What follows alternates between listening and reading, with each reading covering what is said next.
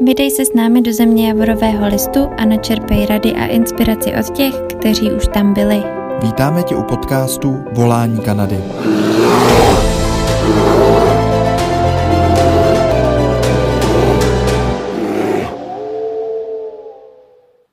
Ještě jednou vítejte, zdravíme na oficiálním streamu na Working Holiday 2021 z týmu Jak do Kanady CZ. Máme tady tuhle speciální epizodu, protože bylo oznámeno otevření poolů pro kategorie IEC. K tomu se postupně dostaneme. Změny, které připravila koronavirová část, vlastně řada opatření přišla, takže projdeme toto a Janča nám přiblíží v krátkosti, co budeme dneska probírat, jaká témata, a pak se na ty témata vrhneme. Tak jo, tak v rychlosti probereme teda, kdo do Kanady může a nemůže cestovat a za jakých podmínek do Kanady můžou cestovat všichni. Pak si probereme teda ty popříletový, předodletový podmínky, informace o tom, co dalšího se změnilo pro Working Holiday. Shrneme i možná situaci, jak vypadala loni, co se změnilo pro uchazeče, co mohou dělat ty, kteří žádali loni a potřebují dál prodlužovat svůj Port of Entry letter. A samozřejmě probereme taky, co vás čeká po příletu do Kanady.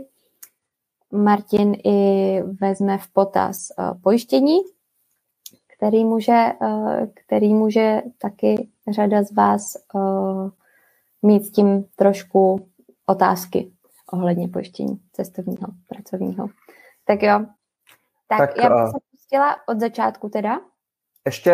Já ještě zúrazním, Jani, že dotazy budou primárně přes aplikaci Slido. Můžete naskenovat QR kód, který vidíte, nebo přejít na www.sli.do a zadat kód místnosti, který je 1000 2021. To jsme vlastně vytvořili na to, že je 1000 míst v kvótě Working Holiday pro rok 2021. Takže kód místnosti je 1000 2021. Dotazy můžete samozřejmě pokládat i přímo do komentářů pod tímhletím videem. Budeme se jim věnovat a zkusíme zodpovědět úplně všechny. Chtěl bych upozornit na to, že pokud se na toto video nebo v podcastu budete poslouchat v záznamu, tak je dost možný, že některé informace nebudou úplně aktuální, protože samozřejmě řada opatření v souvislosti s covidem se mění, takže prosím ověřujte na oficiálních stránkách CIC, případně můžete samozřejmě sledovat buď náš web, jak do Kanady.cz, nebo jsme na sociálních sítích, Facebooku i Instagramu. Tam se snažíme držet vždy vše aktuální. Můžete se samozřejmě přihlásit i do našeho newsletteru, tam posíláme nejen ty aktuální věci, ale i zprávy různých Čechů, kteří jsou v Kanadě a dávají nám nějaký echo, jak ta aktuální situace vypadá. Můžete samozřejmě, budeme moc rádi, máme tady nějaký slevový kódy nebo užitečný odkazy, můžete mrknout na jakdokanady.cz/slevy, případně budeme rádi za podporu, vstupné dobrovolné na tento stream jakdokanady.cz/podpora. Tak a nakonec bych ještě zmínil, že dotazy nám běží, to je dobrá zpráva, a Jani, myslím, že můžeme skočit přímo na program Working Holiday 2021, protože spousta lidí se těší. Tato zpráva byla obrovsky pozitivní. Sami jsme vůbec nevěděli, jestli vůbec v roce 2021 dojde k otevření kvóty. Tak jo. Ještě teda ujasníme to, že jsme Janča a Martin z Jak do Kanady v Kanadě jsme byli v roce 2015 na Working Holiday a od té doby tvoříme a spolupracujeme na aktuálnosti našich stránek.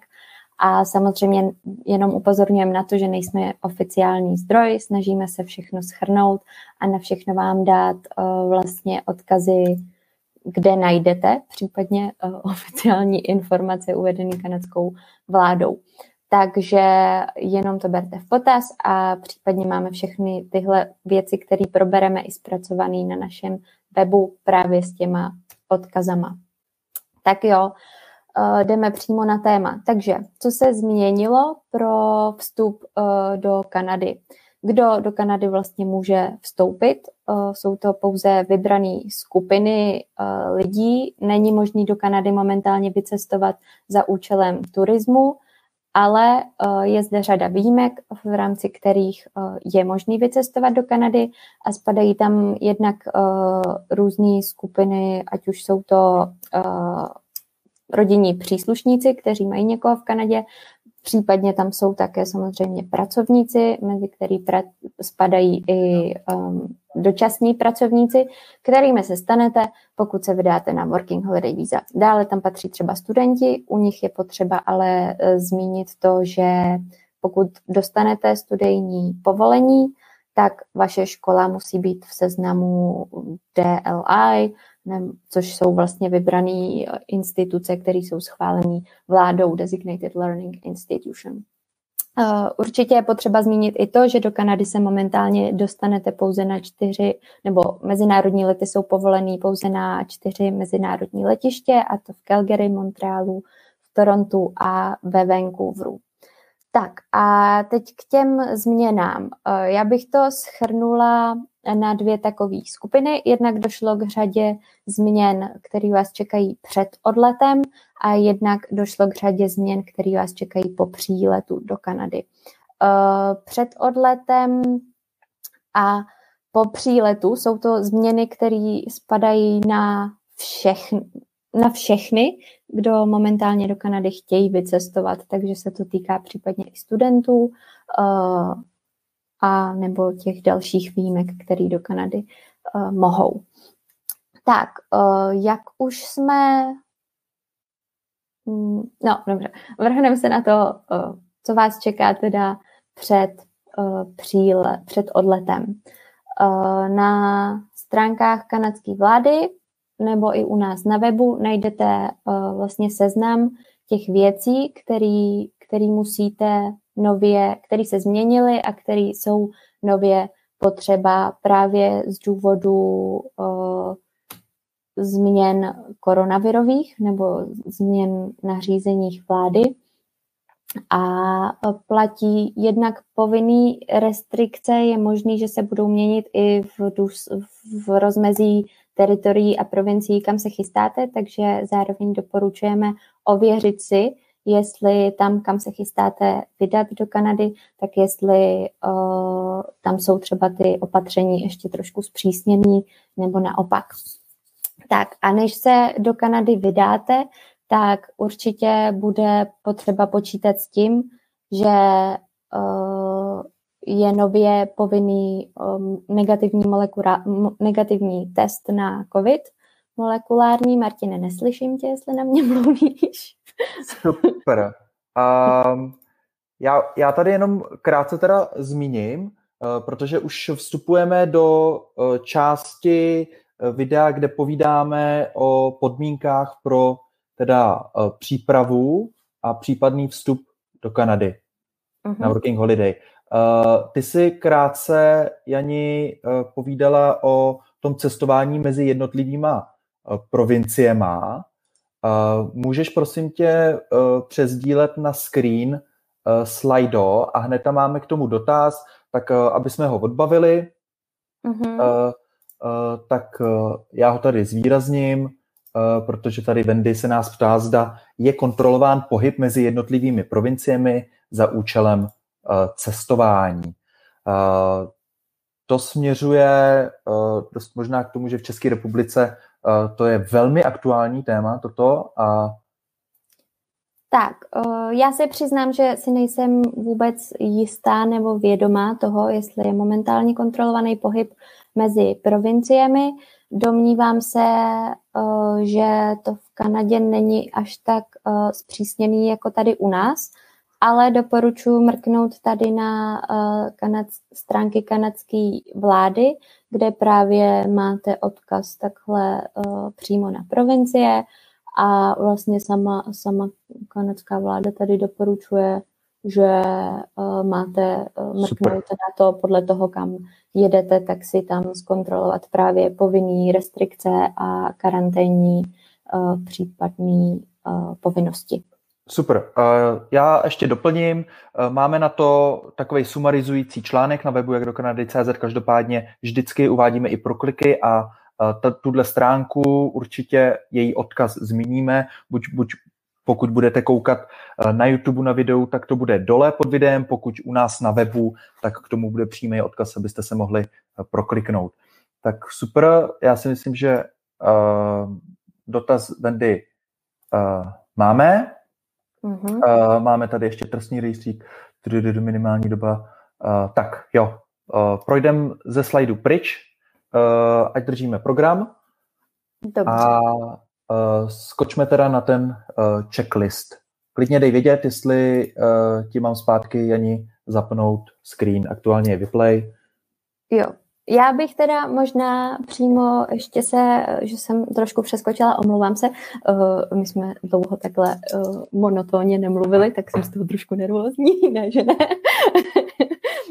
Každopádně bych teda ještě takhle nazdílela oficiální stránky kanadské vlády a to, jak už jsem zmínila na začátku, jednak tohle je teda přímo pro Working Holiday, ale každopádně 1. března 2021 v 9 hodin kanadského času, což je 15 hodin českého času, se budou otvírat půly pro všechny tři kategorie International Experience Canada, takže pro Working Holiday, Young Professional i Internship Co-op. A vlastně všichni žadatelé musí splňovat samozřejmě jednak podmínky programu a jednak podmínky, které jsou teďka zpřísněné pro, který musí splňovat před odletem a po příletu do Kanady. Tak a co se teda týče přímo Working Holiday, tak tady bych zmínila, že opět je kvóta 1000 lidí pro Českou republiku, půl bude otevřen teda 1. března, jak už jsme zmínili, a pak záleží ještě na výběru na otevření kvóty, která bude zase, to otevření bude určitě oznámený předem, a jenom, že tady je vlastně důležité vidět to, že je tam prodleva mezi otevřením půlu a otevřením kvóty. A pro vás je důležité odeslat přihlášku do půlu a pak následně jsou uchazeči náhodně vybírání z kvóty, tak tomu bylo vždycky dřív. Letos došlo ke změně a vlastně jednou ze změn a těch podmínek je to, že uchazeči musí mít ještě předtím, než můžou být vybraní z půlu, tak musí mít vlastně ještě platnou nabídku práce. Takže v momentě, kdy jste v půlu, potřebujete platnou nabídku práce k tomu, abyste mohli být vybraný z půlu a mohla vám přijít pozvánka vlastně k žádosti o pracovní povolení. To je jedna z podstatných záležitostí, která je vyloženě pro Working Holiday. Další změnou pro tenhle rok je, že se teda o $3 zvýšily ještě poplatky, co se týče Working Holiday. Tak, to jsou změny, které jsou přímo pro Working Holiday. A my se dál ještě tou vlastně nabídkou práce budeme zabývat v dalších částech tohohle streamu, jenom jsem to chtěla uvést, aby jsem to potom nemátla a aby jsem uvedla všechno to, co je potřeba před odletem počítat s tím, že budete muset vyhodit. Takže určitě je potřeba mít nabídku práce ještě předem. S tím se potýkají i uchazeči vlastně z loňského roku, který v loňském roce byli vybraní z půlu, prošli si celou online žádostí o VHčka a došel jim ten poslední dokument POE, Port of Entry, Letter of Introduction, a vlastně do Kanady mohou vycestovat pouze v případě, že už mají právě taky platnou nabídku práce a mají ten job offer. To je podstatný vědět. Tak a další záležitosti, které teda spadají pro Working Holiday a pro předodletovou část, tak vlastně máme je teda sepsaný i na webu Jak do Kanady, kde máme stránku přímo ty omezení. Tak před odletem je potřeba počítat s tím, že teda jednak musíte mít zařízený job offer, budete muset mít připravený karanténní plán na dobu 14 dnů. Z toho v tom plánu musíte zahrnout teda jednak adresu, kde budete pobývat. To samozřejmě musí splňovat nějaké normy, budete tam muset mít informace o tom, jak si zajistíte jídlo, stravu a případnou zdravotní péči.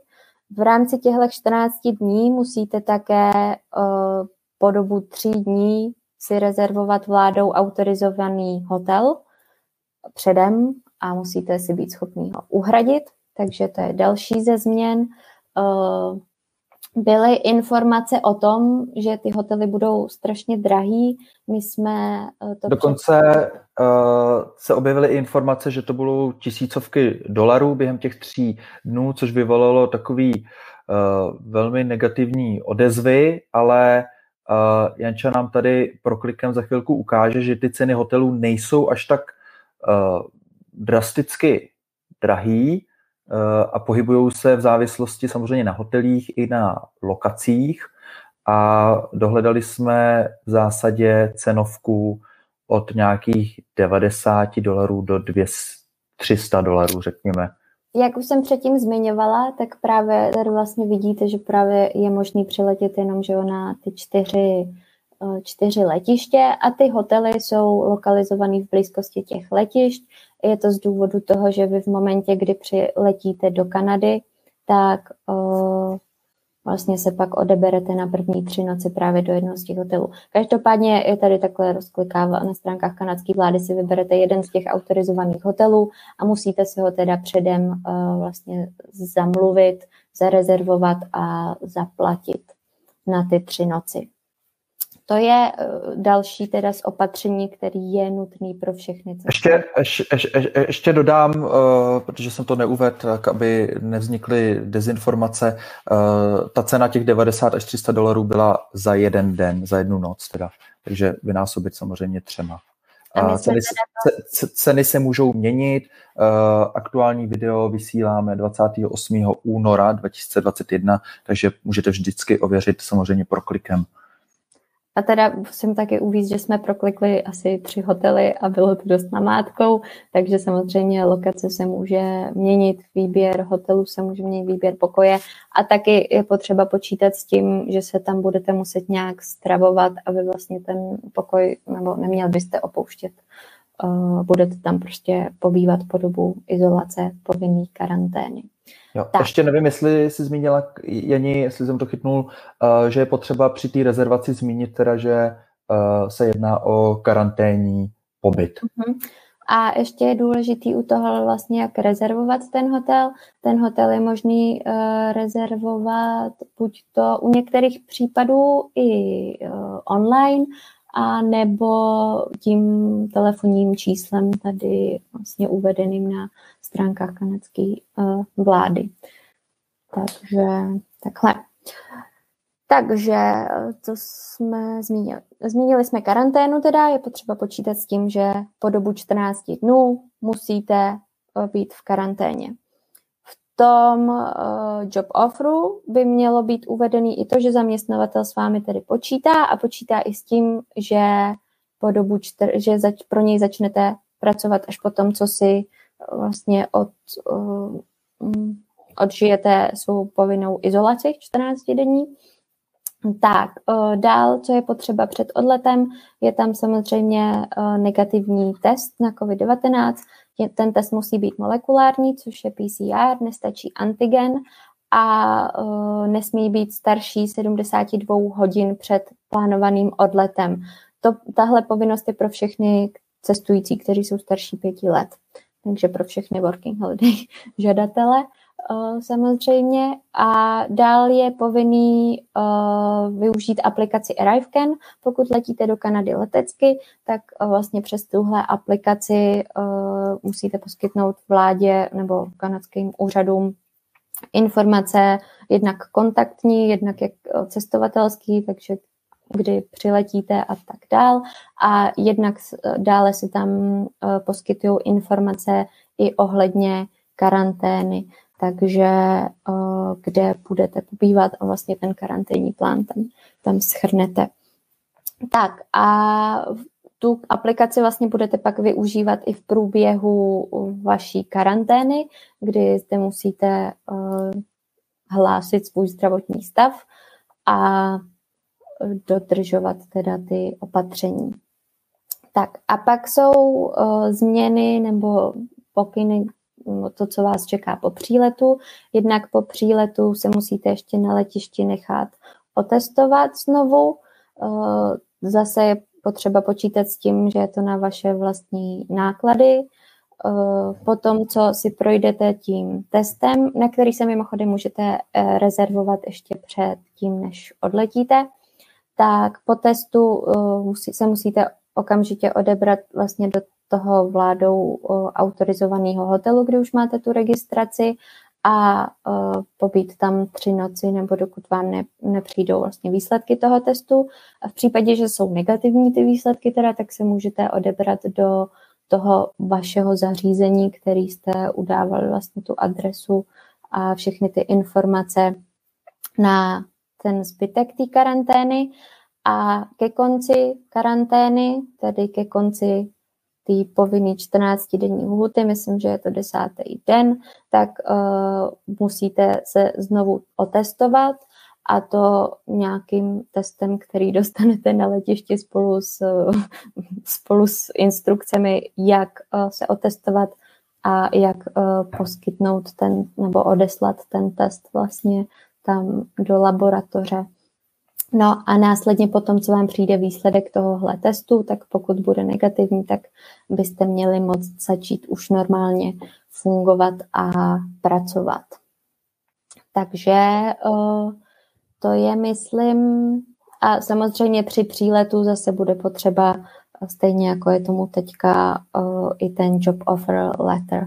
Takže to je taková podstatná část pro working holiday, si myslím, a takový ty změny, které teďka jsou a přišly.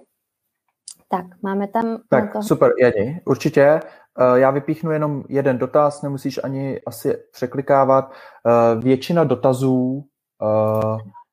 dotazů směřuje na job offery, obepisování zaměstnavatelů. K tomu se prosím dostaneme, aby jsme udrželi strukturu. Já jsem vybral jeden, a to je vlastně dotaz Wendy, která se ptá, zda kanadská vláda vydala už nějaký plán pro lidi, co přicestují už na očkovaní.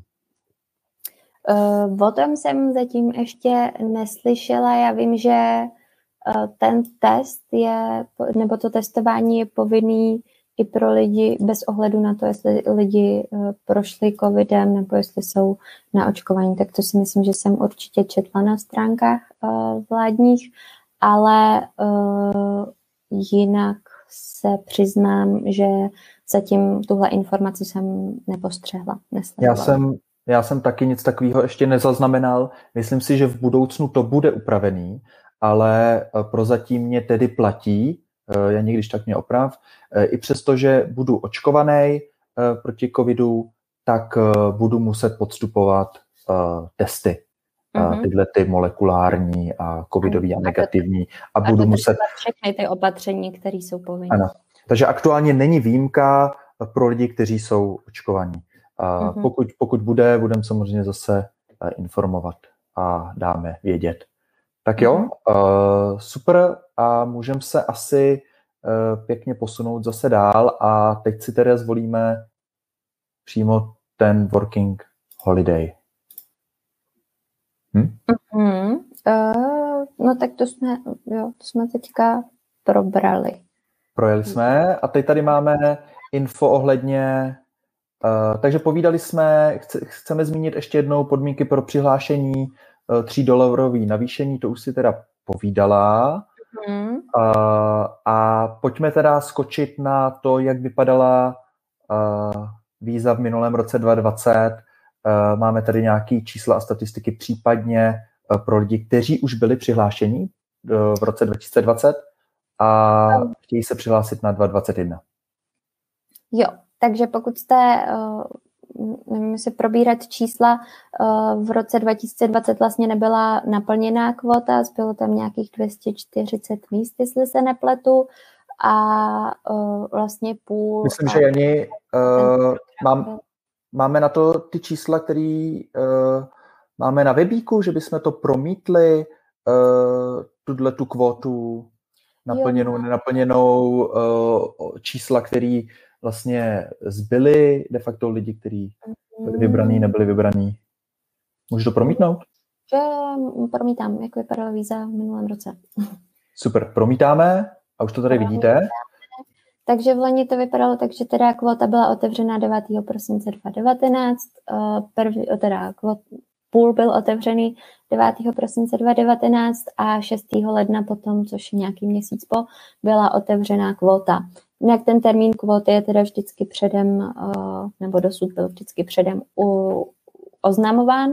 No a následně zbylo teda v půlu 1171 přihlášených, dohromady bylo rozeslaných 1125 pozvánek, což ale kvota byla nenaplněná, zůstalo 241 volných míst. Takže jenom, abyste vnímali i to, že lidi mají často strach, jestli budou vybraní spolu nebo nebudou vybraní spolu. Letos je to teda ještě zpřísněný o tu povinnou nabídku práce předem. Každopádně je vidět, že přestože bylo víc rozeslaných pozvánek, tak buď to nebyly přijatý od těch uchazečů potom ve výsledku, nebo došlo k nějakým třeba problémům v průběhu žádostí, byly zamítnutý a tak dál. A ačkoliv bylo vlastně pozvánek rozeslaných víc než byla kvóta, tak pořád byly ještě volné místa v půlu. Nicméně situace se měla tak, že teda 12. listopadu byl ten program uzavřen pro tu minulou sezonu právě z důvodu covidu. Takže takhle to vypadalo v loňském roce. Nicméně uchazeči, který prošli tím procesem, kterým se podařilo vlastně tím procesem projít ještě předtím, než došlo k těm všem změnám cestovatelským a vízovým, tak vlastně některý řadě z vás byl udělený POE, to znamená, podařilo se teda tu žádost o pracovní povolení dokončit až do té části, kterou jsme schopni udělat online, ale třeba už byly potom zpřísněny ty podmínky, takže nestihli vycestovat. Vlastně ten dopis, ten poslední Port of Entry, tak ten je platný po dobu 12 měsíců, do kterých běžně musíte vycestovat do Kanady. A protože to vlastně ta situace cestovatelská loni lidem neumožňovala, tak kanadská vláda teda dala možnost právě prodlužovat tenhle dopis. A jednak nejprve to bylo o, myslím, 3 měsíce a pak teda to bylo navýšený a je možnost prodloužit POE až o dobu 1 roku. Můžete prodlužovat i víckrát a je to potřeba udělat prostřednictvím webového formuláře skrz kanadské stránky. U toho prodlužování je důležité říct jenom, abyste prodlužovali a žádali o to prodloužení až 30 dní před koncem platnosti. Myslím, že teď nám někdo psal, že snad nejdýl bylo prodloužený do konce června. Každopádně sledujte i, jak se situace bude vyvíjet a pokud se do Kanady nebude dál dařit vycestovat nebo se nebude dařit třeba hledat toho zaměstnavatele, tak zkoušejte komunikovat teda přímo svůj případ a to, proč vy chcete prodlužovat ten POE. Takže takhle je možnost teda momentálně ten dopis pořád prodloužit, ten poslední. Super. Já myslím, že to je jasný na prodlužování. Zatím nemáme žádný dotazy. Já si myslím, že většina lidí bude bez prodlužování, ale... Ano. Vlastně lidi, kteří loni žádali, ale letos ale nebyli vybraní a chtějí žádat letos, tak mohou použít normálně ty přihlašovací údaje, co používali v loňském roce, v loňské sezóně.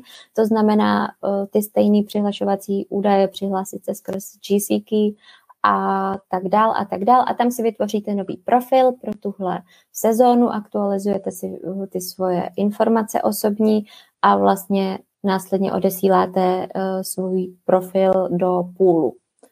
Takže není potřeba vytvářet nový účet. Můžete použít ten z loňského roku. Paráda, Jani, super. A teď teda podle té struktury naší bychom přecházeli na job offer. Souhlasí. A já bych teď promítnul pár dotazů. Ano.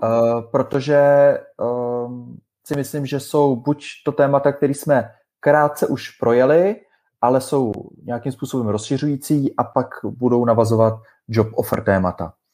Takže pojďme tady na jedno z oblíbených témat. Zda tedy zítra, 1. března 2021, se mohu zaregistrovat do půlu, když ještě nemám v ruce job offer, anebo mám počkat s přihlášením do doby, než budu mít job offer. Jasně. Vůbec není problém, můžete se přihlásit do půlu rovnou, akorát vlastně z půlu nebudete moc být vybraní, dokud nebudete mít job offer.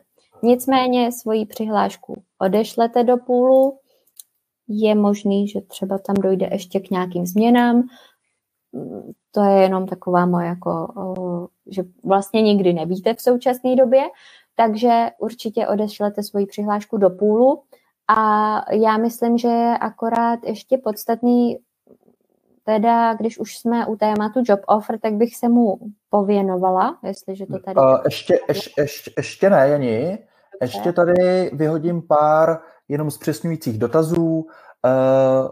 Konkretizujeme s Martinem a myslím, že souhlasíme. Tady skutečně job offer není nutný na to, abych se přihlásil do půlu, ale proto, aby mě vybrali, tak potřebuju doložit validní job offer.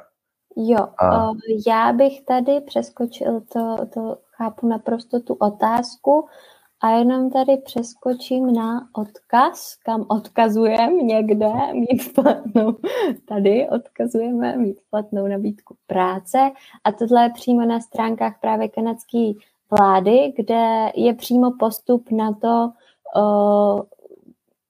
kdy teda je to vlastně postup o to pracovní povolení, teda před tím pracovním povolením a přímo hned ta první věta, já teda chápu, že musíte mít ten valid job offer to receive an invitation to apply a invitation to apply vlastně je pozvánka, kterou obdržíte v půlu pro to, abyste mohli dál žádat o pracovní povolení. Takže tenhle odkaz určitě sdílíme.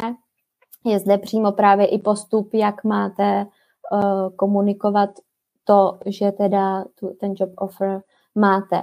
A já si teda myslím, ono to tak v loňské sezóně právě nebylo, ale teďka ty lidi, kteří nemají job offer, takže ho prodlužujou vlastně ten POE neustále. Takže já si myslím, že to je krok od té kanadské vlády, jako nezavírat ten program, dát tu možnost do Kanady vyrazit, ale zároveň si trošku ubrat práce s tím prodlužováním neustálým, že vlastně už je teda podmínka, čímž vlastně se z Working Holiday trošku stávají young professional, protože musíte mít práci předem. Nicméně pořád máte otevřený pracovní, nebo měli byste mít, opravdu, že s tím nejsme teďka tak jistí, že ještě nemáme nikoho, kdo si tím prošel, ale měli byste mít stále otevřený pracovní povolení. Jo. Těch rozdílů tam je několik, možná na to i zpracujeme nějaký článek do budoucna, teď jenom ve streamu takhle, takže zpátky... A jsou to nový informace, takže jenom bych to brala samozřejmě s nadhledem, ale z tohohle textu já osobně rozumím to, že musíte mít vlastně job offer ještě předtím, než jste vybraní spolu, než vám je odeslaná pozvánka k pracovní. Ano, to souhlasím, když mi překlikneš na Slido, prosím, tak já myslím, že to směřovalo spíš k tomu, jestli se můžeš přihlásit do toho půlu, což je otevření půlu, to je 1. března 2021. Já se tam přihlásím bez job offeru, pak si ho seženu a v té chvíli, kdy si ho seženu, jsem validní kandidát, který má docela dobrou pravděpodobnost, že ho vyberou. Ne, ale už zítra se... Já jsem tomu rozuměla, totiž to, že na mě ten text působí tak, že až vstup do Kanady je podmíněný a job offer. Ale což je pravda. Tak to bylo, že jo, i pro ty žádosti z loňského roku třeba, tak to už jsem právě zmiňovala, že jo, že lidi třeba nesehnal job offer, takže pak nastává situace, že prodlužují boje. Takže vlastně ten job offer je podmínkou pro to vycestovat do Kanady a budete ho určitě dokládat s největší pravděpodobností v momentě, kdy vstupujete, budete se tím muset prokazovat na pravděpodobně už při vstupu do letadla teda, nebo... Jo, ano, to už bylo, já si myslím, že už nám to někdo reportoval, že už v roce 2020 v druhé polovině to platilo. Ale jo, děkuju za ten odkaz, prosím, ulož si ho, aby jsme ho dali pod video, protože tam teda je vidět, že tě vylosujou jenom pokud budeš mít validní job offer. Je to vlastně přímo popis teda, jak vytvořit ten profil, že jo, na těch vládních stránkách, takže vytvořit profil, založit účet, vytvořit profil a pak právě musíte kanadský vládě oznámit to, nebo musíte imigračnímu úřadu oznámit to, že teda máte job offer. Já, když už jsme u toho, tak já to rovnou teda takhle nechám a jenom na to upozorníme teda. Tady komunikujete skrz e-mail, protože jinak jsem většinu všechno skoro komunikujete s kanadskými úřady skrze váš účet nebo skrze webový formulář. Tady komunikujete skrze e-mail. Je potřeba teda do předmětu dát Working Holiday Candidate with a Job Offer a pak teda dát vaše osobní informace a informace vaší přihlášky do e-mailu a zároveň nezapomenout přiložit ten job offer. Dále je tady informace i o tom, co by ten job offer měl obsahovat a tam je teda důležitý, aby tam byly informace o vašem zaměstnavateli. Jani, ještě tě přeruším tady. Job offer ještě si schováme, překlikni mi prosím na tady Slido a já si myslím, ještě tady zkusíme vytáhnout super, musím se do půlu přihlásit hned zítra a zdali je počet míst nějakým způsobem omezen. To jsme vlastně skoro ani neřekli, takovou zásadní informaci, a protože už to vlastně považujeme za zřejmý, ale někdy to zřejmý není. Takže pojďme to zopakovat. Půl, počet míst pro Working Holiday 2021 je omezen pro 1000 českých občanů a zdali se musím přihlásit hned zítra, nemusím. A souvisí to s rozesláním prvních pozvánek, což nejlépe vysvětlí Janča. A dřív, než to udělá, já si ještě tenhle dotaz odkliknu jako vyřízený a hodím tam ještě jeden, protože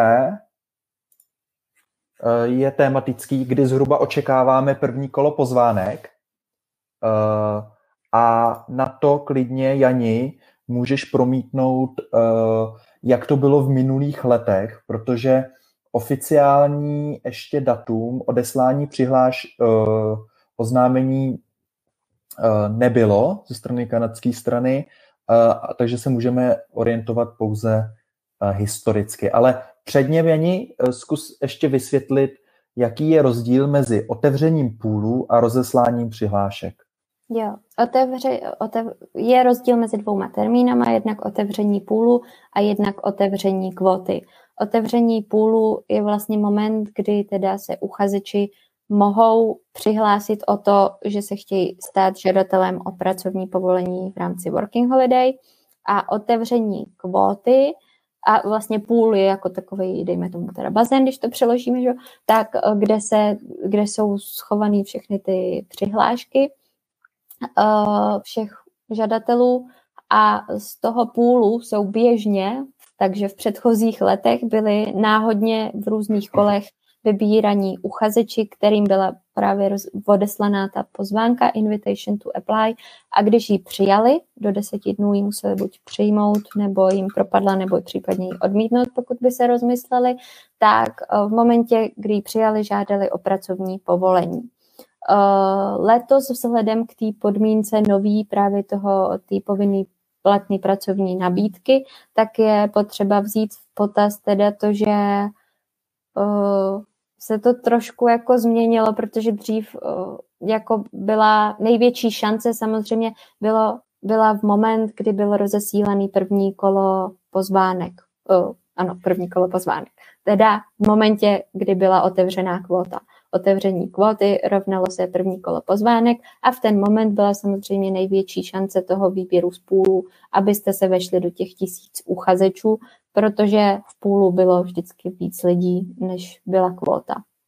No, jinak ty pozvánky byly rozesílané v průběhu roku, takže byla samozřejmě šance i v průběhu roku dál. No.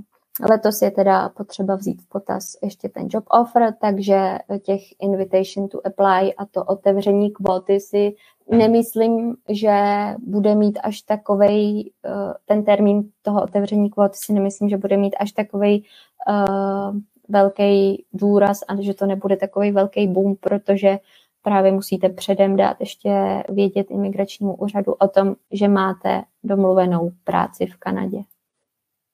Jo, to si děkuju za to. Já si myslím, že to je jedna z velkých změn, který v roce 2021 nás čekají, právě to, že vždycky jednak to není vlastně tak, jak to bylo na Zéland vždycky taková klikací soutěž, a bylo to i v Kanadě. Jsme se Jančou si tím prošli, tou klikací soutěží, a pak to změnili na takzvané losování náhodný. A dneska to je skutečně, že člověk musí mít už ten job offer, to znamená, že to první kolo rozesílání přihlášek, to bylo tím datumem, který bylo nejdůležitější pro člověka, který chce vyrazit do Kanady, a před tím datumem bylo potřeba být registrovaný v půlu. A nezáleželo na tom, jestli budu registrovaný v době vlastně otevření toho půlu, ale stačilo být v tom mezidobí otevření půlu a první kolo rozeslání přihlášek.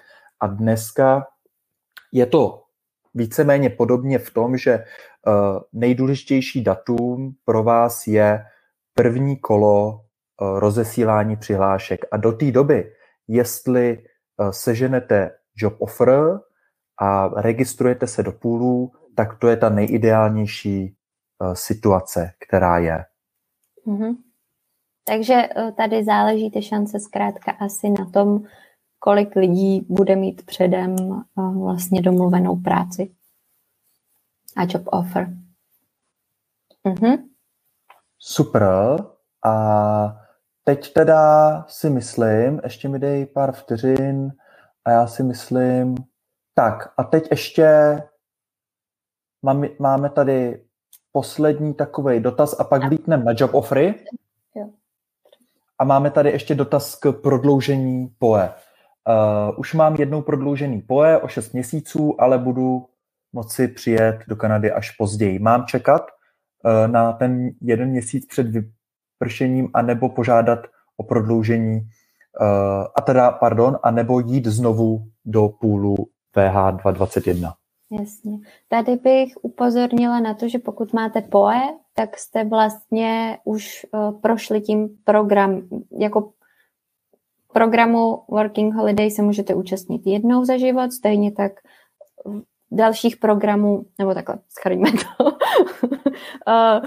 Máme 3 programy v rámci International Experience Canada a 2 z těch 3 se můžete účastnit jednou za život. Po každý to musí být teda jiný program, ale jednou to může být Working Holiday, jednou to může být třeba Young Professional, nebo jednou stáž a jednou BAčka.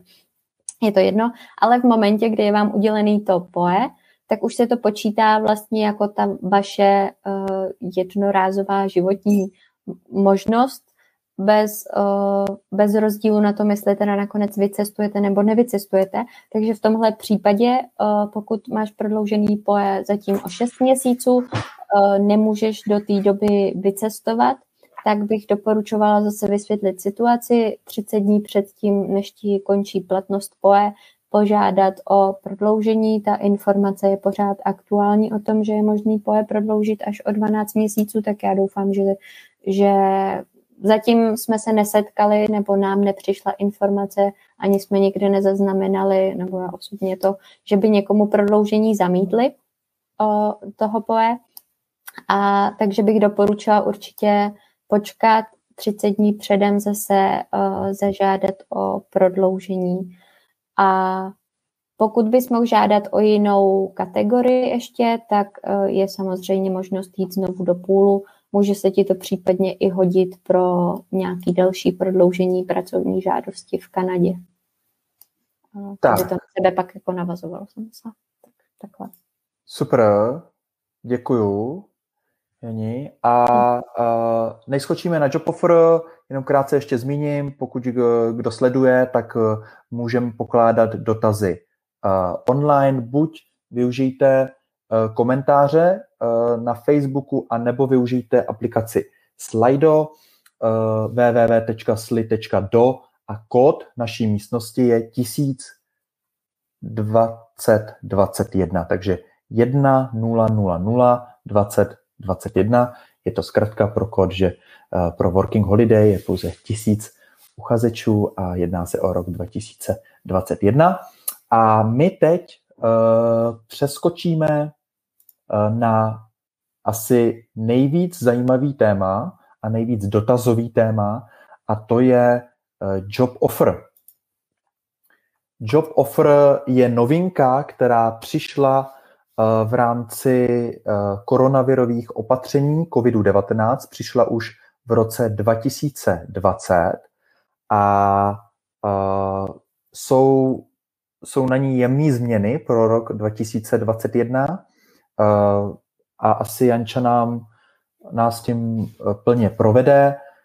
Můžete mrknout, i máme plně zpracovaný článek na job offer na webu Jak do Kanady.cz a i podcast v rámci Volání Kanady máme reportováno například od Andrejky, která byla jedna z prvních, kteří se vypravili do Kanady s touhle novinkou, nutností doložit job offer pro odlet do Kanady. Tak pojď, Jani, jdeme na job offer a potom se vrhneme na ty dotazy, aby jsme to sumarizovali, ale předně zkusme organizovanou strukturu, ať v tom je jasno. Tak jo, tohle je nová informace, která vlastně byla tak jako objevena v rámci takového toho průzkumu, kdy přišla informace o tom, že teda bude otevřený půl, tak následně teda vyšla informace i o tom, že je potřeba právě, jak jsem už tady ukazovala předtím, po tom, co odešlete svoji přihlášku do půlu, mít platnou nabídku práce, teda job offer. Doteď to bylo teda potřeba pro ty uchazeče, kteří chtěli v rámci nějakých omezených cestovatelských podmínek, i teď za omezených cestovatelských podmínek vlastně, nebo opatření zpřísněných, tak vyrazit do Kanady, tak vlastně v Kanadě se museli prokazovat jednak teda dopisem, jednak tím POE, a jednak právě nově také job offerem. A dost dlouho se řešilo, co by ten dopis měl a neměl obsahovat a jak to vlastně pojmout nebo nepojmout. Je to vlastně taková dohoda mezi vámi a zaměstnavatelem o tom, že o vás má zájem, že teda máte tam domluvenou práci, že počítá s tím, že musíte si projít 14-denní karanténu samozřejmě.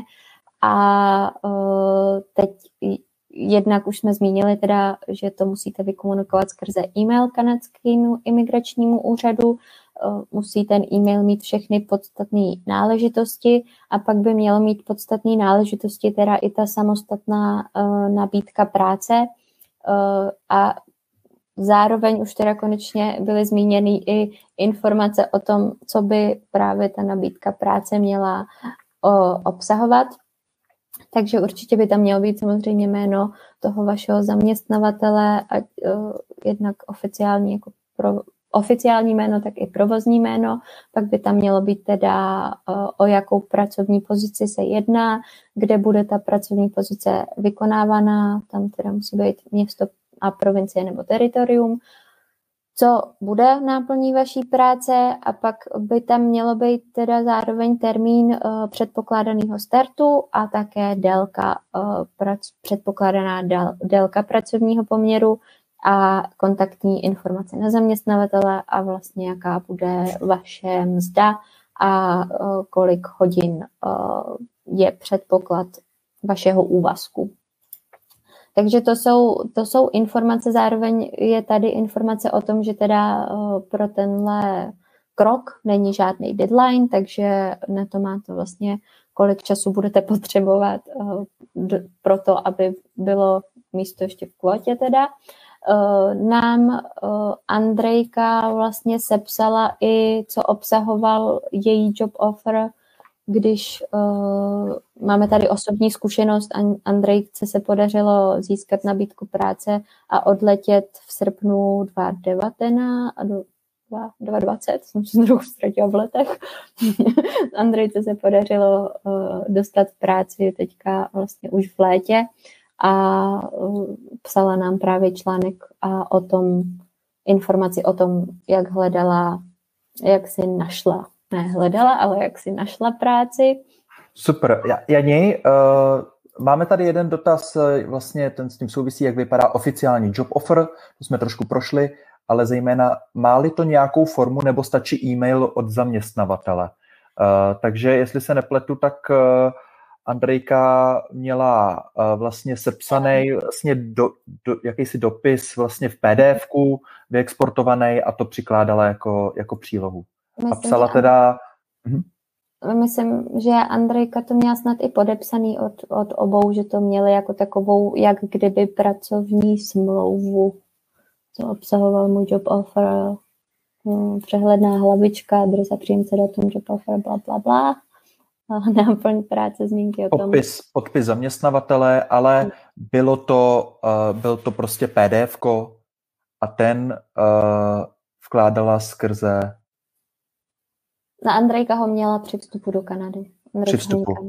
Ne, lžu, pardon, a kecám. Andrejka vlastně odesílala proto, aby byla, protože byla už v tom procesu, byla vybraná z půlu, ale pak byla zaseknutá, takže ona odesílala, potom kontaktovala právě skrze formulář a posílala tam teda tyhle ty job offery a vysvětlení, že teda jí tam chtějí. A tak dál, a tak dál. Nicméně pro rok 2021 pro job offer oficiální jakýsi jako formulář, co vyplnit, neexistuje. Existuje pouze tento seznam věcí, který job offer musí obsahovat. Pokud, zpátky k otázce, pokud to bude v rámci, vám to napíše zaměstnavatel v rámci toho e-mailu, tak je to OK. Mm-hmm. A ten samozřejmě vy doložíte. Já si myslím, že pokud, ano, vy to doložíte, odešlete vlastně tím e-mailem a pokud by po vás vyžadovali ještě něco dalšího, tak já věřím tomu, že by to vykomunikovali, že to jako nebude, takže jo, tenhle job offer neobsahuje tohle a zamítnu to. Myslím, že teď jsou situace a podmínky takové, že ty vstřícné kroky z kanadské strany jsou, si myslím. Takže tak. Super. Máš ještě nějaký základní informace, nebo půjdem dotazama? Půjdem dotazama. Já jsem totiž si myslím, že to je asi tak všechno, co na to téma jsme jako dohledali. My v tom článku jsme, protože ten článek už jsme měli teda původně psaný dřív, teď jsme ho aktualizovali s těma novejma informacema a vlastně dřív teda byla informace o job offeru taková, že tam, a to bylo pro ten vstup, takže se domnívám, že pak je třeba dobrý ještě mít aktualizovanou tu nabídku práce před vstupem do Kanady, mít to sebou, teda ten job offer, a tam by měla být zmíněná informace o tom, že ten zaměstnavatel nebo podnikatel pořád provozuje tu svoji činnost, že teda jako neukončil vlastně tu svoji činnost a že počítá s tím, že pro něj budete pracovat po té 14-denní karanténě. Ne dřív teda. A vlastně tam jsme měli pak nějaký další informace o tom, co by mohl job offer obsahovat a tak dál. Takže jo, to jsme teď procházeli a já jsem to tam teda v tom článku i nechala. Tak jenom ještě tady byly potom nějaké další informace v rámci otázek a odpovědí na stránkách kanadské vlády. A dřív byla ještě informace na facebookové skupině O Canada, kde teda byly taky vyjmenované takové některé věci, které by měly ten job offer nějak tomu pomoci. Já si myslím, že určitě čím víc toho v tom dopise bude uvedený, tím líp, že lepší víc než míň, takže určitě vypíchnout třeba, proč jste pro zaměstnavatele důležitý a tak dál, je dobrý nápad. Nicméně teda, bohužel si vůbec netroufám jako soudit, jestli je povinná nějaká minimální doba. Takže pojďme na dotaz, já ho přečtu, kdyby někdo poslouchal potom v záznamu v rámci podcastu. Dotaz zní, zdali je dána minimální doba, na kterou musí být uzavřena job offer pro možnost vstupu. Je možné vůbec po ukončení práce cestovat, například pracovat jen v zimě a v létě cestovat v Kanadě? Uh-huh. Tady by, co se týče té délky doby, tak ta prostě takhle někde z toho, co my jsme zatím vyčetli, je možný, že taková informace ještě přibude, ale zatím žádná taková informace nebyla nikde uvedená, k nám se nedostala a bohužel nemáme ani někoho s tou zkušeností, že zatím, kdo si tím prošel. Takže těžko říct, pravděpodobně je dobrý tam mít asi co nejdelší jako možnou nabídku. Zároveň by měla být working holiday, pořád by vám mělo dát tu možnost mít otevřený pracovní povolení, takže by tam jako job offer by neměla být vlastně smlouva, měla by to být pracovní nabídka, jak už toho vyplývá, takže by to neměla být jako pracovní smlouva vyloženě, teda byste se neměli úplně muset k něčemu zavazovat, ale samozřejmě byste pro toho zaměstnavatele měli pracovat. Já si myslím, že tohle je výborná otázka Wendy a je samozřejmě ohodnocena spousta lidma, jakože že je aktuální. A to si myslím, že se bude dít, protože když tak mě oprav, Jani, mezi těma požadavkama v job offeru v tom dopise není uvedeno, že tam musí být termín, dokdy budeš pracovat u toho zaměstnavatele. Je tam termín pouze od kdy. Ale byl tam i termín dokdy. Je tam termín dokdy? No, je tam expected duration of employment. A rozumím. Aha, očekávaná délka. No tak pokud se zaměstnavatelem člověk domluví, že by si to tam napsal na papír a pak se samozřejmě v rámci working holiday stává to, že měníme zaměstnavatele a přicházíme z jiný práce. Samozřejmě někdo i cestuje skrz provincie a města, což working holiday umožňuje. Tak si myslím, že to bude průchozí. A samozřejmě v souladu s nějakýma opatřeníma je možný i v průběhu, i po ukončení práce i cestovat, takže by neměl být problém s tím třeba pracovat jen v zimě a pak cestovat výletovat a tak dál. Ano, to... Pokud se nic nezmění, já myslím, že momentálně lidi, kteří v Kanadě jsou, tak normálně si i užívají teda přírodu a národní parky a tak dál, ale je potřeba samozřejmě dodržovat ty opatření, které v Kanadě jsou a budou v tu dobu. Určitě. Potvrzuji, že Working Holiday není o tom, že pracujeme jeden rok v Kanadě, ale že můžeme pracovat jeden rok v Kanadě, takže cestování je samozřejmě možný. Samozřejmě tam nemusíte ani být celý rok. Teda. Jenom. Super. Tak jo, pojďme na Michala. Michale, díky za dotaz.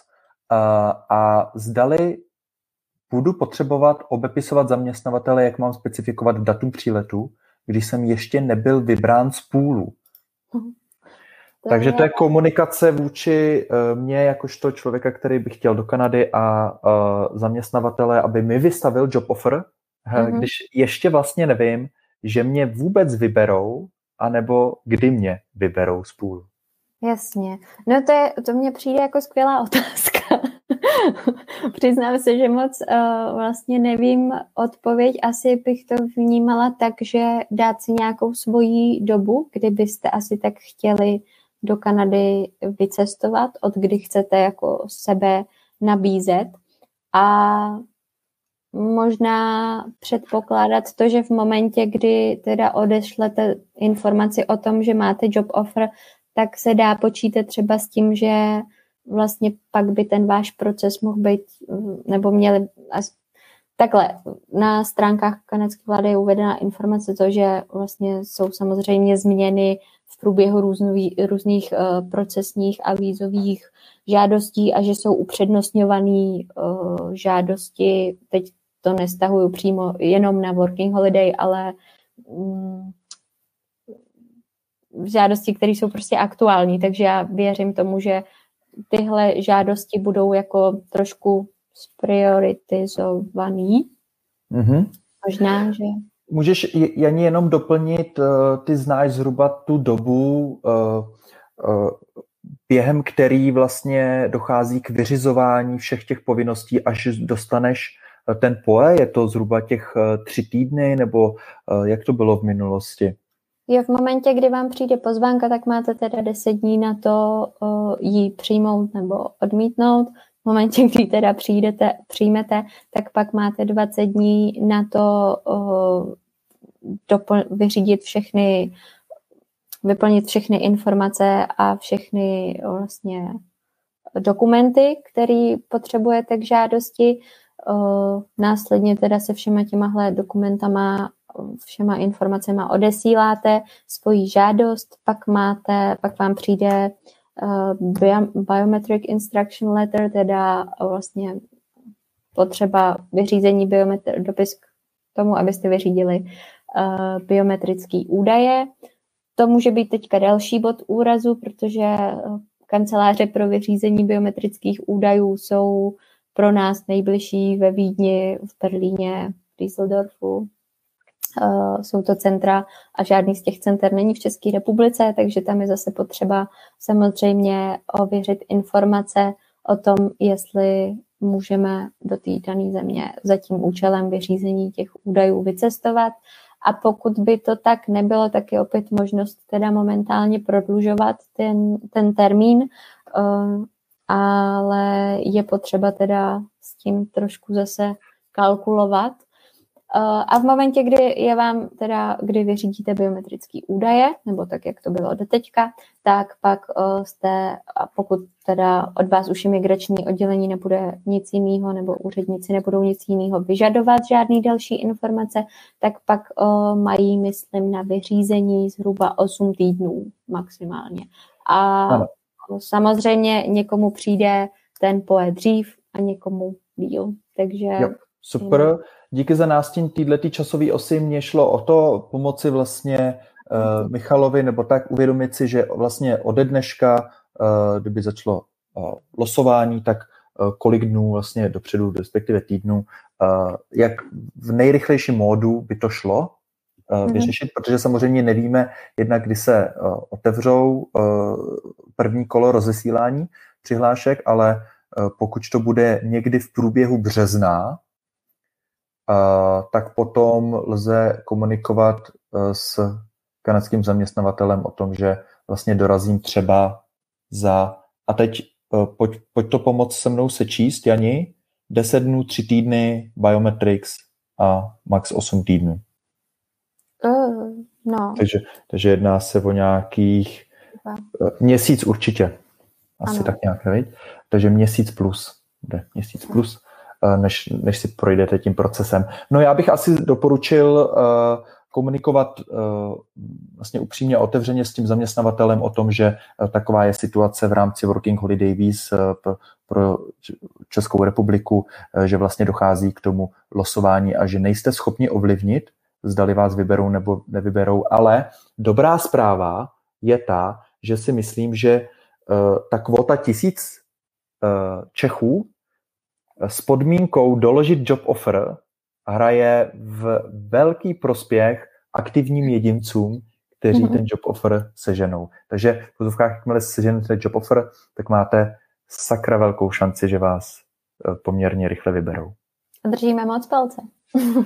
Tak jo, odškrtávám za vyřízenou otázku, pokud by byly doplnění, určitě posílej, Michale, nebo další. A já bych asi tady skočil velmi oblíbená, byť obtížná otázka, zkusíme si ji postavit.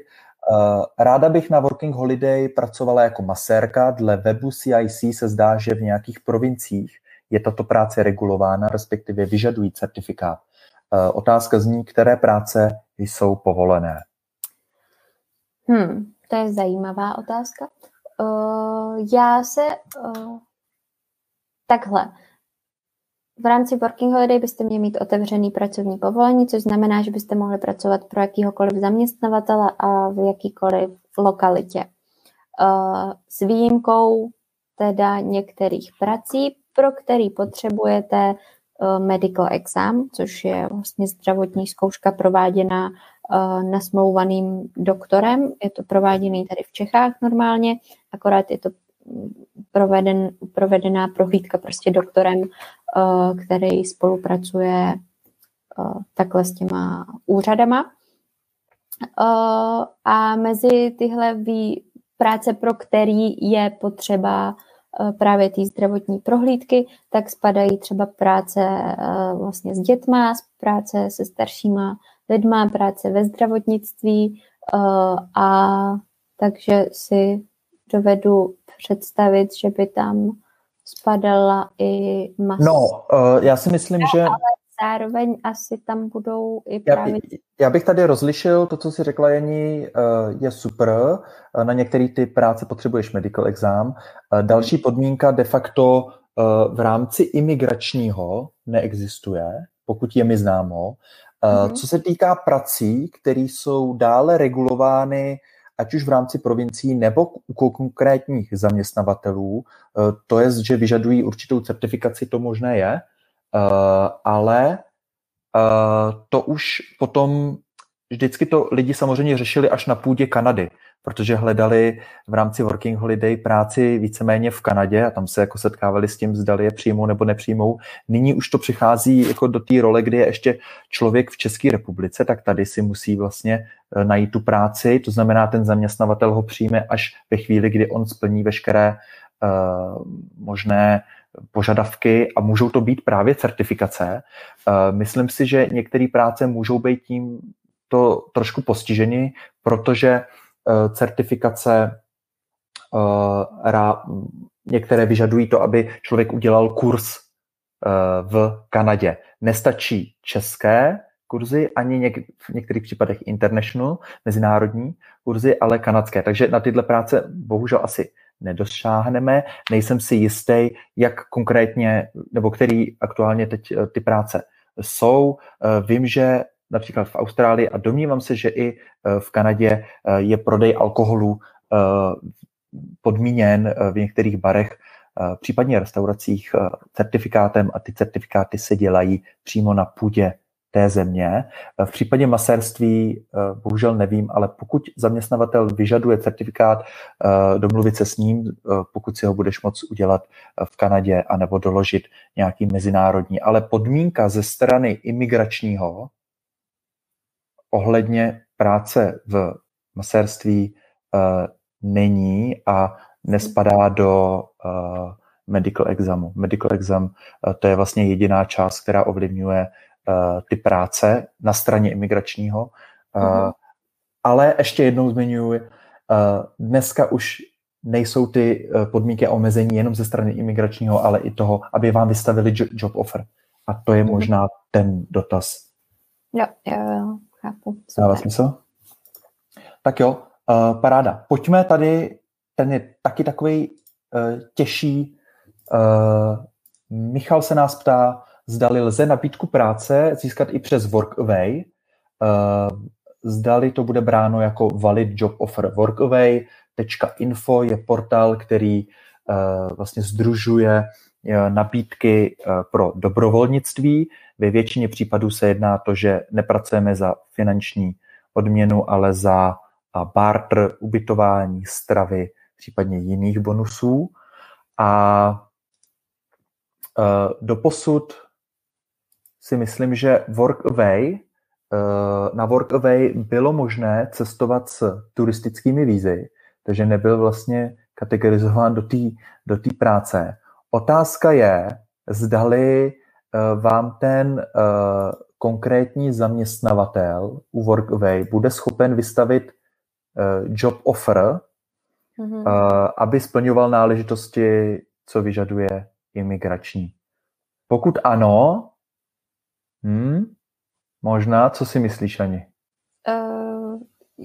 Mně to přijde jako super nápad, zároveň bych se bála právě toho, že tam nebude uvedená ta mzda a já si myslím, že Kanada, že ho vyžaduje ten job offer právě z toho důvodu, aby se nestávalo to, že jako přicestujou lidi a bude pro ně obtížný najít práci, protože pravděpodobně pracovní trh na tom třeba není úplně nejlíp, nebo není to třeba až tak snadný najít práci. Takže vlastně nechtějí jako dovolit to, aby tam přijížděli lidi, kteří pak budou v tíživý životní situaci a tak dále.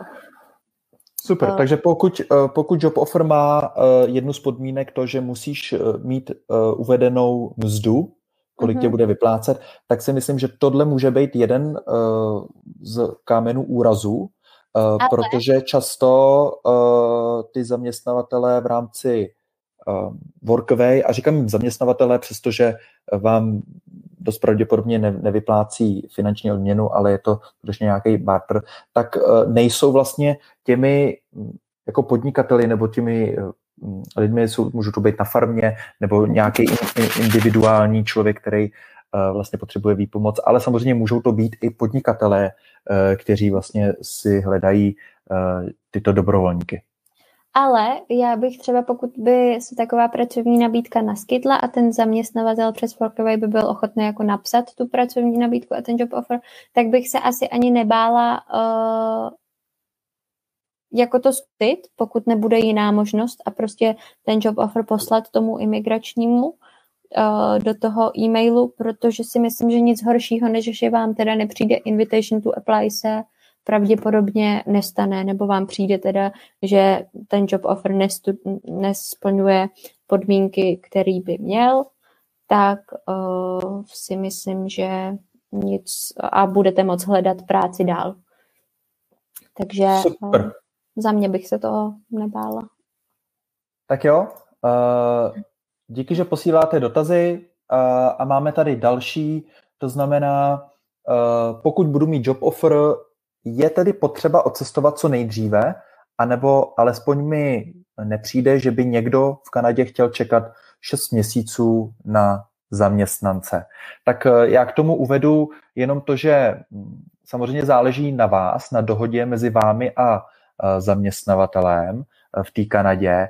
A zmíním ještě to, že řada zaměstnavatelů jsou takzvaně sezónních, to znamená, vlastně vy si tam namodelujete, který ten měsíc budete chtít přijet, a on vám skutečně nebude chtít vás přijmout prostě v dubnu, ale bude vás chtít přijmout v červenci. A můžou to být nějaký ty sezónní letní práce anebo ty sezónní zimní práce, což jsou ty vleky, že jo, a zimní střediska. Ten turismus si myslím, že už v tom létě a dál už bude takový vyšší, a máme i zprávy a můžete mrknout na podcasty Volání Kanady. Bylo zajímavé sledovat i skutečně turismus v létě 2020, kdy koronavirus byl poměrně záležitost, tak ty Kanadění cestovali a ty hotely byly plný a ty lidi makali normálně směny a nezastavili se. Mm-hmm. Banff, že jo, tam máme nějaký zprávy. Jani, chceš doplnit? Nemám k tomu co doplnit. Super, tak jo. Zkusíme ještě tady. Chápu správně, že úplně do plného dotazníku eligible musím vyplnit, že mám job offer. Jeni, vzpomeneš si, jak vypadá ten první dotazník, jak to tam vypadá vstup do... Vzpomenu si a shodou okolností jsem to někdy předevčírem zkoušela, a i když jsem tam zadala, že nemám job offer, tak mi normálně vyšla varianta Working Holiday. Nicméně, pokud si nejste tím dotazníkem jistí, tak doporučuji ho, než ho nechávat až potom, co si otevřete, vlastně ten, co si vytvoříte účet, tak tady bych doporučila si ho klidně zkusit. Dotazník si můžete vyplnit, kolikrát budete potřebovat, nebo si to i zkusit, jestli vlastně splňujete ty podmínky pro to, abyste mohli o Working Holiday žádat, tak teď to hledám a nemůžu to nikde najít. No, každopádně si ten dotazník můžete normálně vyplnit i na nečisto, pokud byste se báli toho, že teda to bude podmínka, nebo že byste tam něco třeba vyplnili špatně, tak jenom přímo na stránkách CIC vyplníte ten dotazník. Jedná se o ten dotazník, který my máme vlastně hned v prvním kroku, co se týče toho Working Holiday procesu. A už to tady mám. Ano, si Martinu sdílíš. Sdílím, ano, všechno je vidět. Tak tady vlastně ten dotazník, na něj skočíme.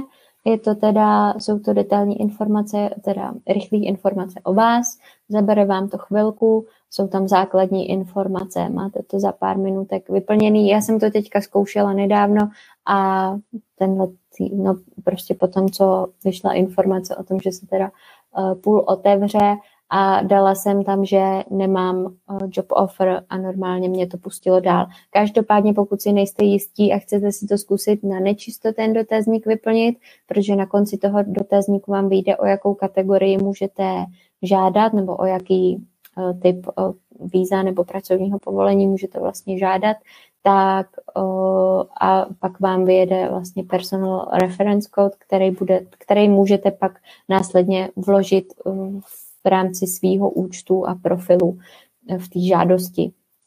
Takže tenhle dotazník si můžete klidně vyzkoušet i na nečisto. Takže bych to takhle shrnula. Super. A vy vlastně tohle potřebujete k tomu, abyste svoji žádost mohli odeslat, nebo tu přihlášku mohli odeslat do půlu, tak k tomu potřebujete vyplnit ten dotazník, a k tomu, abyste mohli odeslat svoji žádost do půlu, nemusíte mít ten job offer. Ten potřebujete až v momentě, kdy jste v půlu a máte job offer, kontaktujete imigrační, a pak až vám může přijít teda invitation to apply. Takže tak. Mhm. Paráda. Tak jo, můžeme skočit, můžeme odškrtnout a pojďme tady klidně na Pavla, zdali máme zkušenosti ohledně výpisu z trestného rejstříku. Žil jsem v zahraničí v USA a dostat výpis nebude lehké. A poděkování za to, co děláme. Díky, Pavle, jsme rádi, že to pomáhá. Tak jo, výpisy z trestního rejstříku Máme na to článek, doporučuji přes Google mrknout, nevím, jestli ani to dohledáš, výpis z rejstříku trestů ze zahraničí, Kanada, něco takového. Každopádně platí, že pokud člověk pobýval delší dobu než 6 měsíců v zahraničí a jedná se o dobu, která nemusí být nepřetržitá, ale může to být 4 měsíce a za další rok 3 měsíce. By to mělo být nově, že to je nepřetržitých 6 měsíců. Takže... OK, pardon za dezinformaci. Ale takže je možné, že to vyžádají, i pokud to bude nepřetržitě 6 měsíců. Takže pokud jste prostě pobývali delší dobu, tak v zahraničí je dost pravděpodobný, že si ten výpis trestního rejstříku vyžádají. Ano. Tak a dostat ho z jednotlivých států nebude jednoduché, potvrzujeme, ale z států, jako je USA, Kanada, USA, Austrálie, případně Velká Británie a další evropské státy, tak jsou na to docela mechanismy. Janička nám tady ukazuje přímo, že na oficiálních stránkách, a máme na to přímé i odkazy, si vlastně mrknete, jakým způsobem se o to žádá. Ty poplatky tam samozřejmě nějaké jsou, ale myslím si, že pokud máte čas a nespěcháte, tak je to dobrá forma, jakým způsobem si tu žádost vlastně podepřít. Jo, já k tomu jenom zmíním teda, že vlastně ten výpis trestního rejstříku z cizích ze zemí, ve kterých nežijete, tak je aktuální prostě pokud tam od té doby nevyjedete. Takže může zažádat vlastně klidně rovnou, aby si pak nemusel čekat. Pokud se stane, že to vyřízení toho trestního rejstříku z cizí země bude trvat vlastně delší dobu, než máš na to ten dokument dodat, což je 20 dní, potom, co teda dostaneš pozvánku k žádosti o pracovní povolení, tak je možný jim tam odeslat vlastně potvrzení o tom, že o ten dokument máš zažádáno, a oni si odeslat teda tu přihlášku tak, abys to stihnul odeslat včas, přiložíš tam dokument nebo potvrzení, účtenku o tom, že teda o to máš zažádáno, nějakou komunikaci místo toho dokumentu, a pak vlastně oni si to vyžádají znova za nějakou dobu. Takže takhle jenom, pokud by se to nestíhalo, i tohle je v pořádku. Tak. Jestli se nepletu, tak nepříjemnost tady na tom je, že se počítají všechny státy, které člověk navštívil od věku 18 let. Není tam teda nějaká lhůta, že zpětně jenom 3 roky nebo zpětně jenom 5 let, prostě to je od věku 18 let.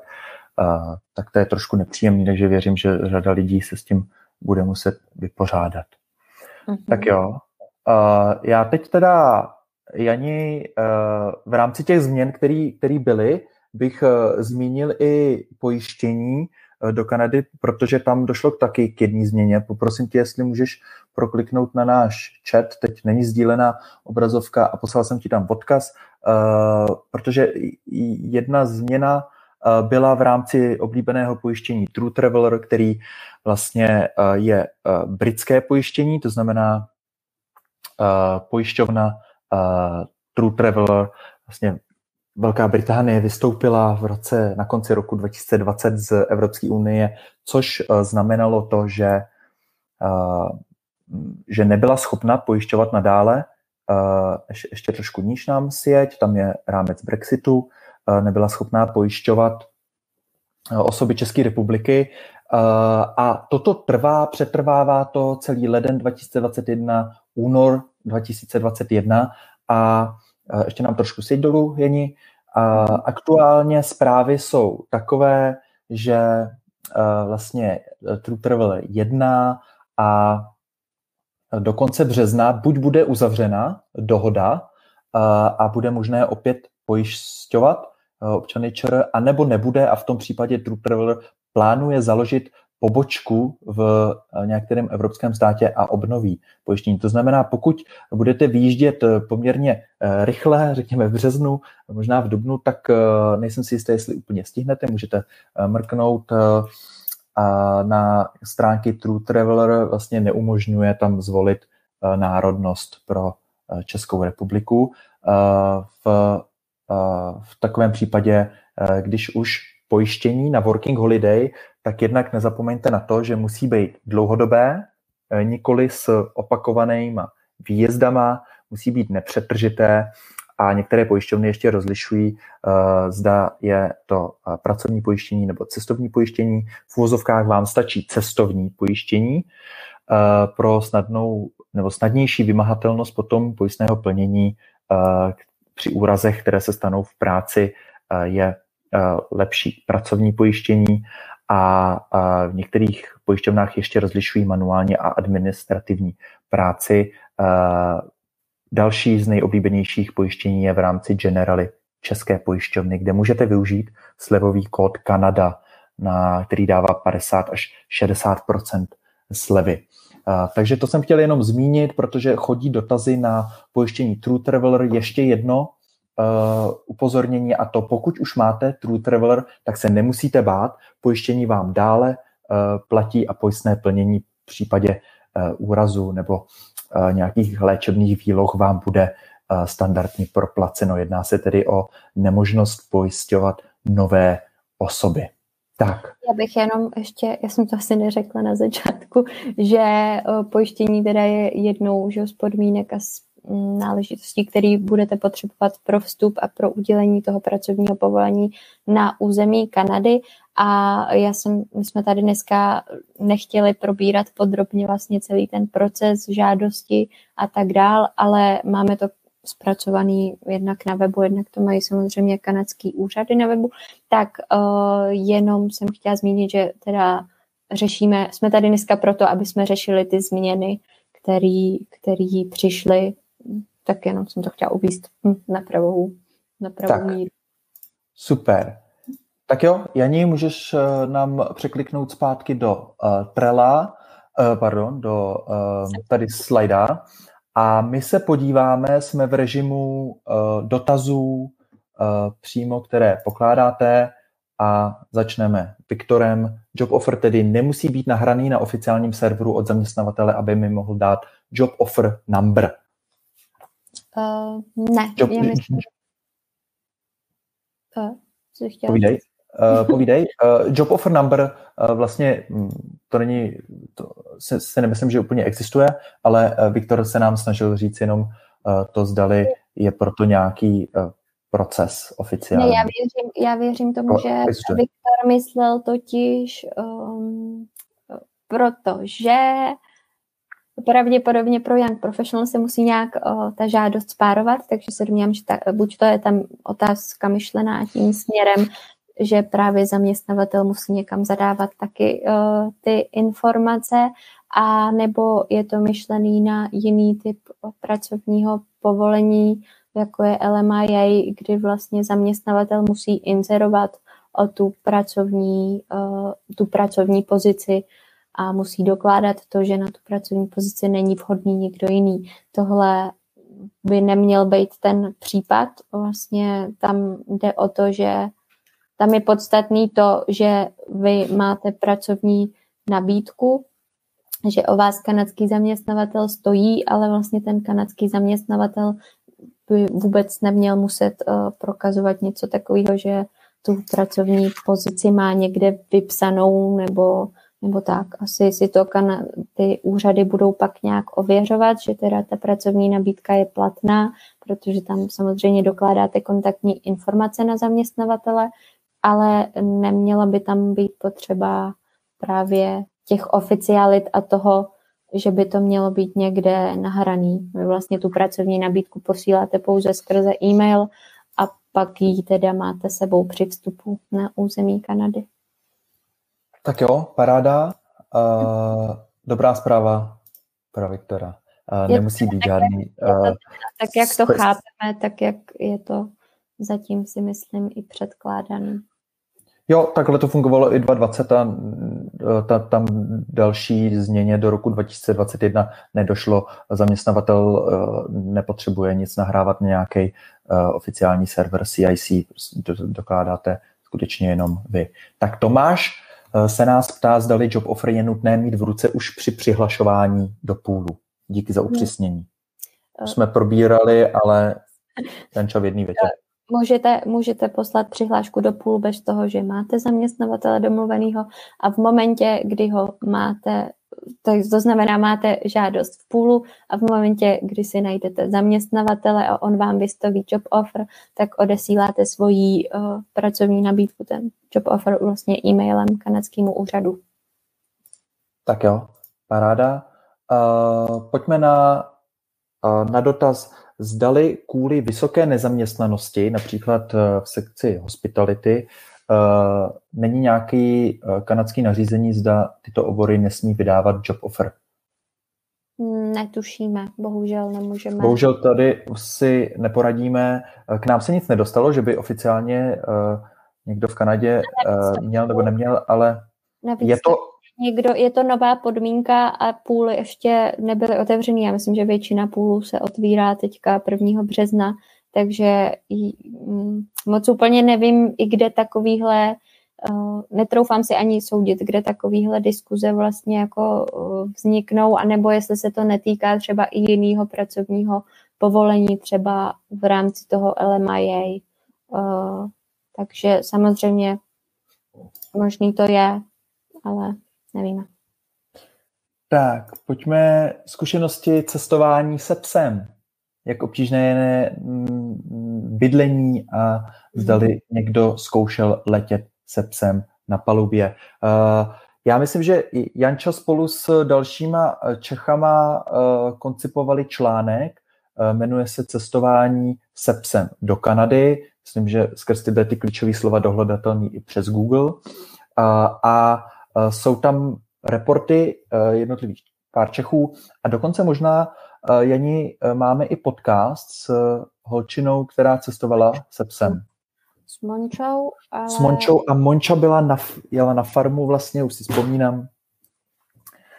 A takže je to obtížnější, ale potvrzovala nám, nebo i máme potvrzení od dalších Čechů, že najít vlastně bydlení je možné, a pro cestování se psem tam existují skrz letadlo, tam existují určité normy. Jednak každá aerolinka má své normy, takže pozor na to, ale jednak existují takové trošku univerzálnější, ze kterých vychází právě ty aerolinky.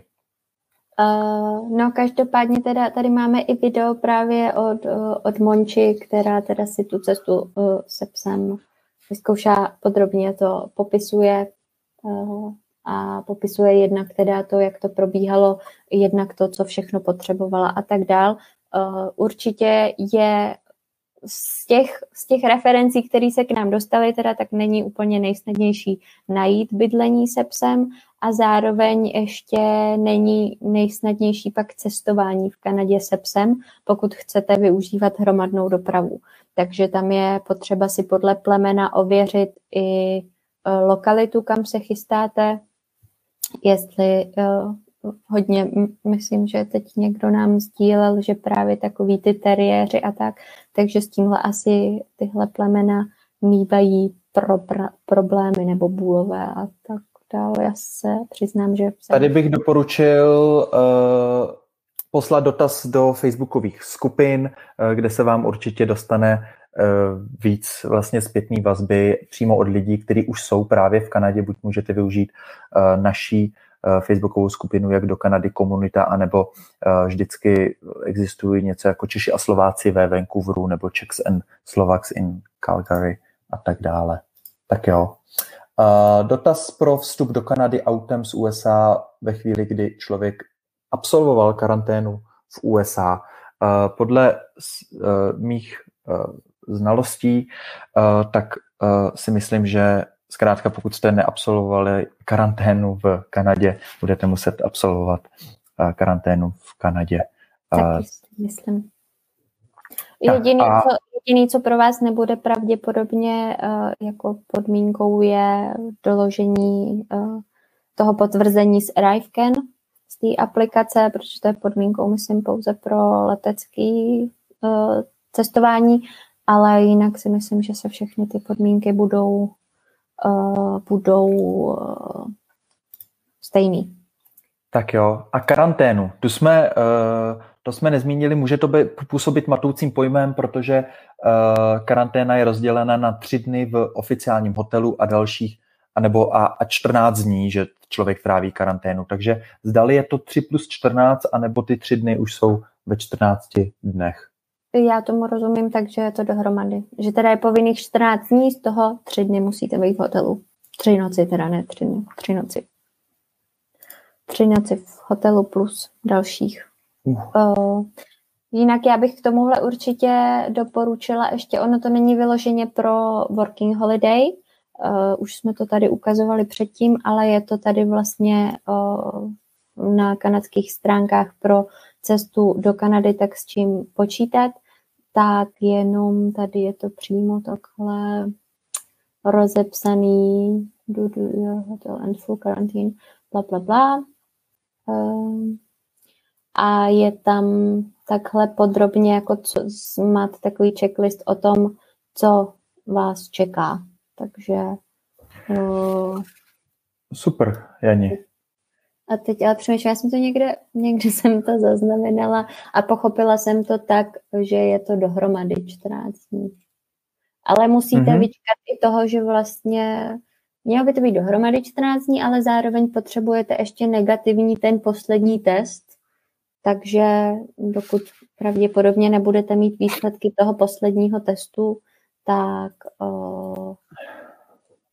ano, ale v zásadě se jedná, že těch 3 dny v hotelu jsou v těch 14 dnech. To pak případně, pokud budeme aktualizovat, pokud se to mění. Jo?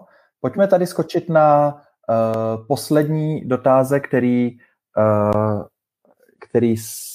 tady nám visí v komentářích na Facebooku, jak dlouho většinou trvá první kolo půlu, kdy se odesílají pozvánky a kdy je následný výběr. No tak to je taková zapeklitější otázka, Janě, protože nevíme, kdy bude otevřeno první kolo odesílání přihlášek, ani vlastně jak dlouho bude trvat první kolo a přijde druhý kolo. Máš k tomu něco, nějaké doplnění? Ne, zmiňovali jsme vlastně, rozebírali jsme to, že teda první kolo rozesílání pozvánek, teda rovná se otevření kvóty, bývá oznamovaný dopředu. Zatím to nebylo oznámený, my to budeme sledovat a určitě budeme posílat upozornění. Nicméně, jak dlouho většinou trvá, to těžko říct, oni ty pozvánky jsou rozesílané tak jako v průběhu, takže stejně tak následný výběr. Je to náhodný a momentálně je teda potřeba brát v potaz to, že musíte mít, ještě předtím, než vám může přijít pozvánka, musíte mít job offer, nabídku práce. Tak jo, super. Takhle máme vyčerpaný dotazy, jak přes Slido, tak přes facebookový komentáře. Kdybyste ještě nějaký měli, určitě posílejte. Myslím, že to je jeden z nejdelších streamů, který jsme kdy měli, ale to téma Working Holiday 2021 a covidové změny je skutečně horký, takže jsme moc rádi. Komentář, jenom koukám, že... Zobrazuju, ano. Na určitý pozice embargo pro LMIA, nemyslím si, že na job offer něco bude jako pro víceméně nezávazný dokument, což předpokládám, že se vztahuje k té hospitality. Ano. Tak jo. Díky za pozornost, za celých 100 minut, který jsme tady natočili. Doufáme, že tyhle informace byly užiteční a že vám vlastně pomohly a pomohou na té cestě do Kanady.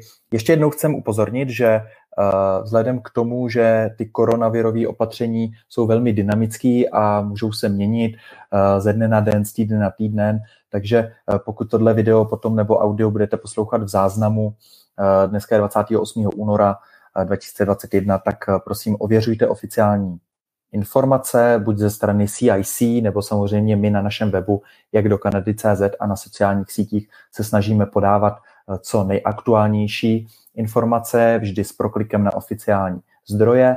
Můžete se i přihlásit do newsletteru, kde posíláme zájemcům tyhle informace, a pokud se vám naše práce líbí, tak budeme moc rádi, když nás podpoříte, ať už lajkováním nebo sdílením vlastně třeba i tohodle videa, případně můžete mrknout na slevy, který máme na jakdokanady.cz/slevy. Případně jsme zpracovali pro zájemce Working Holiday i e-book a členskou sekci. Takže můžete mrknout. Díky moc za vaši pozornost. Pokud budete mít ještě jakýkoliv dotazy, můžete psát přímo přes web a nebo přes náš social, případně facebookovou skupinu. Tak a já myslím, že dneska... Určitě teda jenom ověřujte, já bych jenom ještě na závěr teda, abyste určitě ověřovali informace před svojí cestou s tím, jaký jsou opatření, tak aby vám vlastně něco nechybělo nebo tak. Jenom takhle. Že se právě v důsledku toho, že se to ještě může samozřejmě měnit a že momentálně jsou to informace, které jsou za nás jako vyčtené sice z oficiálních strojů, na který i odkazujeme, ale zatím nemáme žádný zpětný vazby na to, jestli to tak skutečně funguje, jak to funguje a tak dál. Takže držíme všem palce. Promiň, Martine, že jsem ti skočila do řeči. Super, držíme palce všem zájemcům o VHčka, případně jiný programy IECčka, a mějte se pěkně všichni, hezký večer a jsme ve spojení. Mějte se hezky, ahoj. Tak ahoj.